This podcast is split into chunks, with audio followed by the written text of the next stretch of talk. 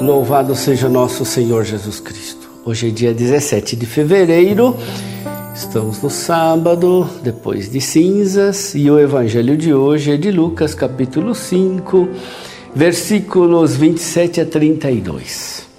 Naquele tempo, Jesus viu um cobrador de impostos, chamado Levi, sentado na coletoria.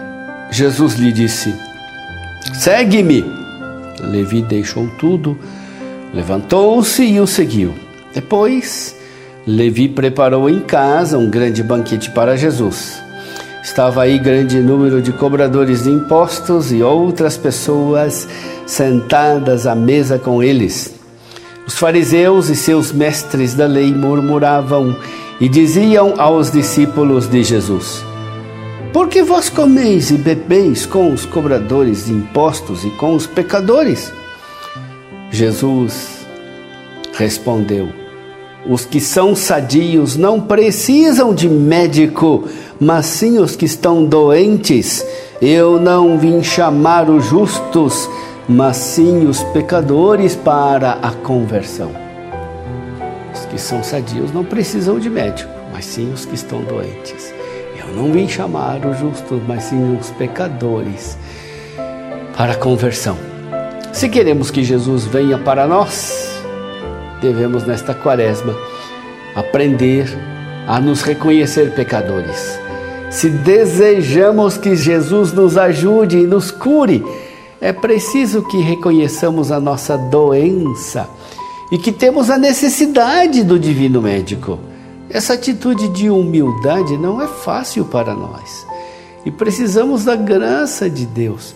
Mesmo que não tenhamos pecados graves, é preciso reconhecer que somos tão dependentes da graça de Deus quanto outros mais pecadores do que nós. Se não somos grandes pecadores, não é necessário fingir isso. Mas isso não significa que não devamos reconhecer com humildade que não ter grandes pecados é também resultado da graça que nos preserva. Mais ainda, nesta quaresma somos convidados a carregar o fardo dos pecados dos outros, assim como fez Jesus. Jesus quis tomar sobre si o pecado da humanidade. Ele poderia ter se distanciado dos pecadores. Ele não precisava fazer penitência pelos pecados. Ele não precisava sofrer pelas consequências do pecado. Mesmo assim, ele quis voluntariamente tomar sobre si o pecado do mundo, quis fazer penitência pelos pecados dos outros, aceitou sofrer as consequências dos pecados dos outros. Nós fazemos penitência na quaresma porque queremos nos unir a Jesus em seu sofrimento redentor. Em vez de dizer: "Eu não sou o grande pecador, por isso eu não preciso fazer penitência", em vez disso procuro me engajar humildemente com a penitência do Senhor para vencer o pecado em mim e também nos outros.